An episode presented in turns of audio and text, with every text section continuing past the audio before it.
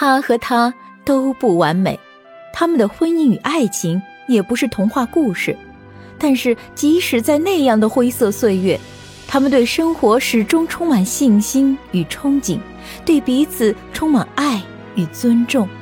请听中国两百年来最早记载平凡人的生活点滴的晚清作品《浮生六记》，白话版，沈复著作，艾茉莉演播。卷一，闺房记乐。芸娘。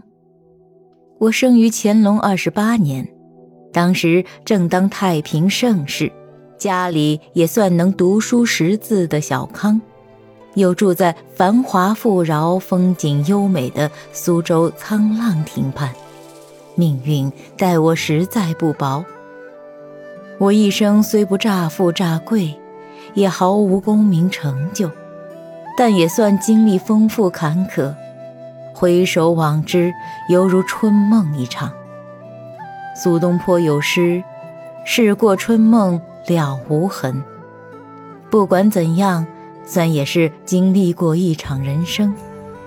现提笔记下，以作纪念。我小时候定过娃娃亲，这没什么稀奇的，当时都是这样。不过对方在八岁的时候便早夭了。后来娶妻子陈云，云算是母亲家的亲戚，聪明伶俐。小的时候同他讲一遍《琵琶行》，便可以背诵。比起那些成天看人鼻子眼睛行事的榆木疙瘩，算得上是性情中人。云四岁时父亲去世，剩下母亲和幼小的弟弟克昌，家中因无人支撑，逐渐贫困，家徒四壁。云因为是姐姐，便替人做一些女工，养活家中幼弟老母，还送弟弟念书识字。他勤奋好学，弟弟习字时，他有空便去旁听。没人教他，他自己一个字一个字的认。刺绣完闲暇的时候，他也会作诗咏词，还做出“秋清人影瘦，霜染菊花肥”。此类诗句，记得当时我才十三岁，跟着母亲回外婆家看望亲戚，跟云一见如故，两小无猜。无意中见到他的这些诗作，心中不免叹息。云虽然才思隽秀，温柔娴静，但其家境如此破落，又无父亲兄长替他撑腰，整天操劳辛苦。很是可怜，日后出嫁也不知道能不能保证不被欺负。想到此，不知哪来的勇气，开口向母亲央求：“如果以后让我娶妻，我此生非云不娶。”母亲见我人小鬼大，一面有点吃惊，一面因为云脾气温和，心里也喜欢，便脱下金约纸，跟云的母亲定下了亲。当年的冬天，因为云的堂姐嫁人，我跟母亲又回了一次外婆家。云比我略长十个月，从小以姐弟相称惯了，所以我仍是叫她云姐。因为是喜事，满屋子的女人都打扮得鲜艳耀眼，喜气洋洋，只有云穿的一身素淡，上身穿了件领口有点磨破。但很整洁的青花对襟袄，下着靛蓝色的百褶裙，身上唯一崭新的，是他脚上的鞋子而已。鞋面上若干雏菊，粉蓝为底，鹅黄为蕊，鞋口打了一个粉蓝色的花结，绣工精巧非常。我拉他问：“这是谁做的鞋子？”他见我问得认真，奇怪地看着我。我自己做的，怎么了？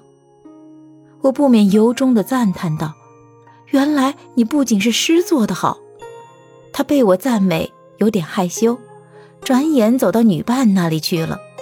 在女子的粉纸堆里，云的通身素淡，显得更典雅素洁。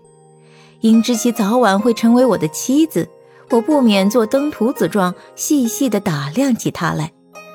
他身材有点瘦弱，但瘦不露骨，偏有种娇弱动人的味道。脸庞巴掌大小，蜜色皮肤，眼睛最是迷人，顾盼神飞，灵气逼人。眉是水月眉，弯弯细细，精致极了，一举一动都有一种缠绵之象，令人心旷神怡。也或许是情人眼里出西施吧，反正从此见了其他女子，也不觉得有多漂亮了。爱一个人。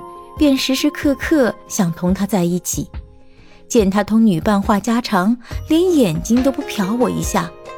年轻人总是沉不住气，我厚颜上去再与他讲话，因其他人都知道我是他的未婚夫，调笑着走散了。他有点恼怒，又不好意思说出来，脸色绯红，似怒非怒，似嗔非嗔的看着我。我的心其实有点紧张。噗噗直跳，搜肠刮肚了半天，才跟他东拉西扯的说起了诗词，求他带我到书房看他写的东西，实为想单独同他相处。云被我缠不过，只好带我到书房给我看。我见到他的诗稿，厚厚一沓，可见他的用功程度，但有的仅有一联或者三四句，大半都没有写完整。大为不解地问他：“这是怎么回事？为何不写完整？”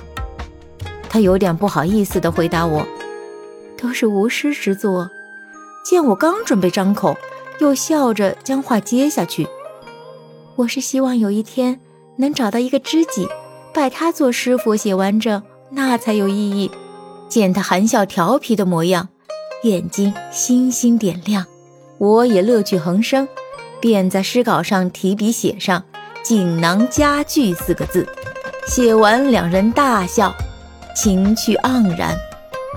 提笔写到此，回想两人年少逗趣往事，历历在目，清晰无比。却不知正因我两人性情洒脱，却招致祸事，不免感慨好事难长。此乃后话。